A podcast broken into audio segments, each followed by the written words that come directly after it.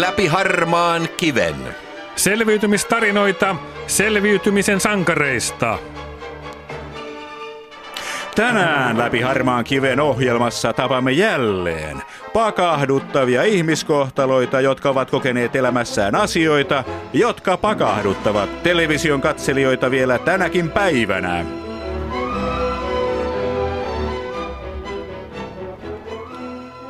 Suuret katastrofit jättävät pysyvän jäljen katastrofit kokeneiden lisäksi kokonaiseen sukupolveen.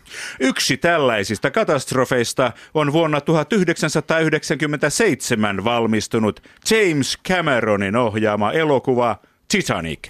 Titanic-elokuva mullisti miljoonien ihmisten elämän, aiheutti tuhansille ihmisille traumoja ja osoitti sen, että ihminen ei olekaan kaikki tietävä.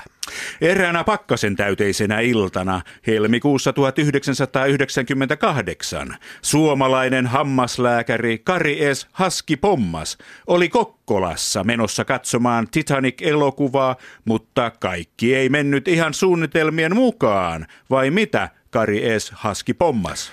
Juu, ei tosiaankaan mennyt. Lippukassalla kävi ilmi, että elokuva oli loppuun myyty. Mm-hmm. Kiroilin siinä hetken aikaa elokuvateatterin edustalla, kun siihen tuli nuori juippi myymään lippua Titanikkiin. No siinähän kävi sitten ihan hyvin. Niin minäkin ensin luulin. Ostin lipun tuplahinnalla ja onnittelin itseäni, mutta sitten huomasin, että olinkin ostanut pääsylipun – Kokkolan kaupunginvaltuuston kokoukseen samana iltana. Et siis päässyt katsomaan Titanic-elokuvaa? En päässyt. Kun myöhemmin kuulin silminnäkijöiltä, millainen elokuva oli ollut, niin ihmettelin, että kylläpä liippasi läheltä. Näin siis pieni sattuma voi muuttaa ihmisen elämän suunnan kokonaan. Kyllä. Ei voi kuin hämmästellä, kuinka onnekas olen – Maailmassa ei nimittäin ole kovin montaa ihmistä, jotka ovat välttyneet Titanikin näkemiseltä. Titanic-elokuva on poikinut myös toisenlaisia kohtaloita.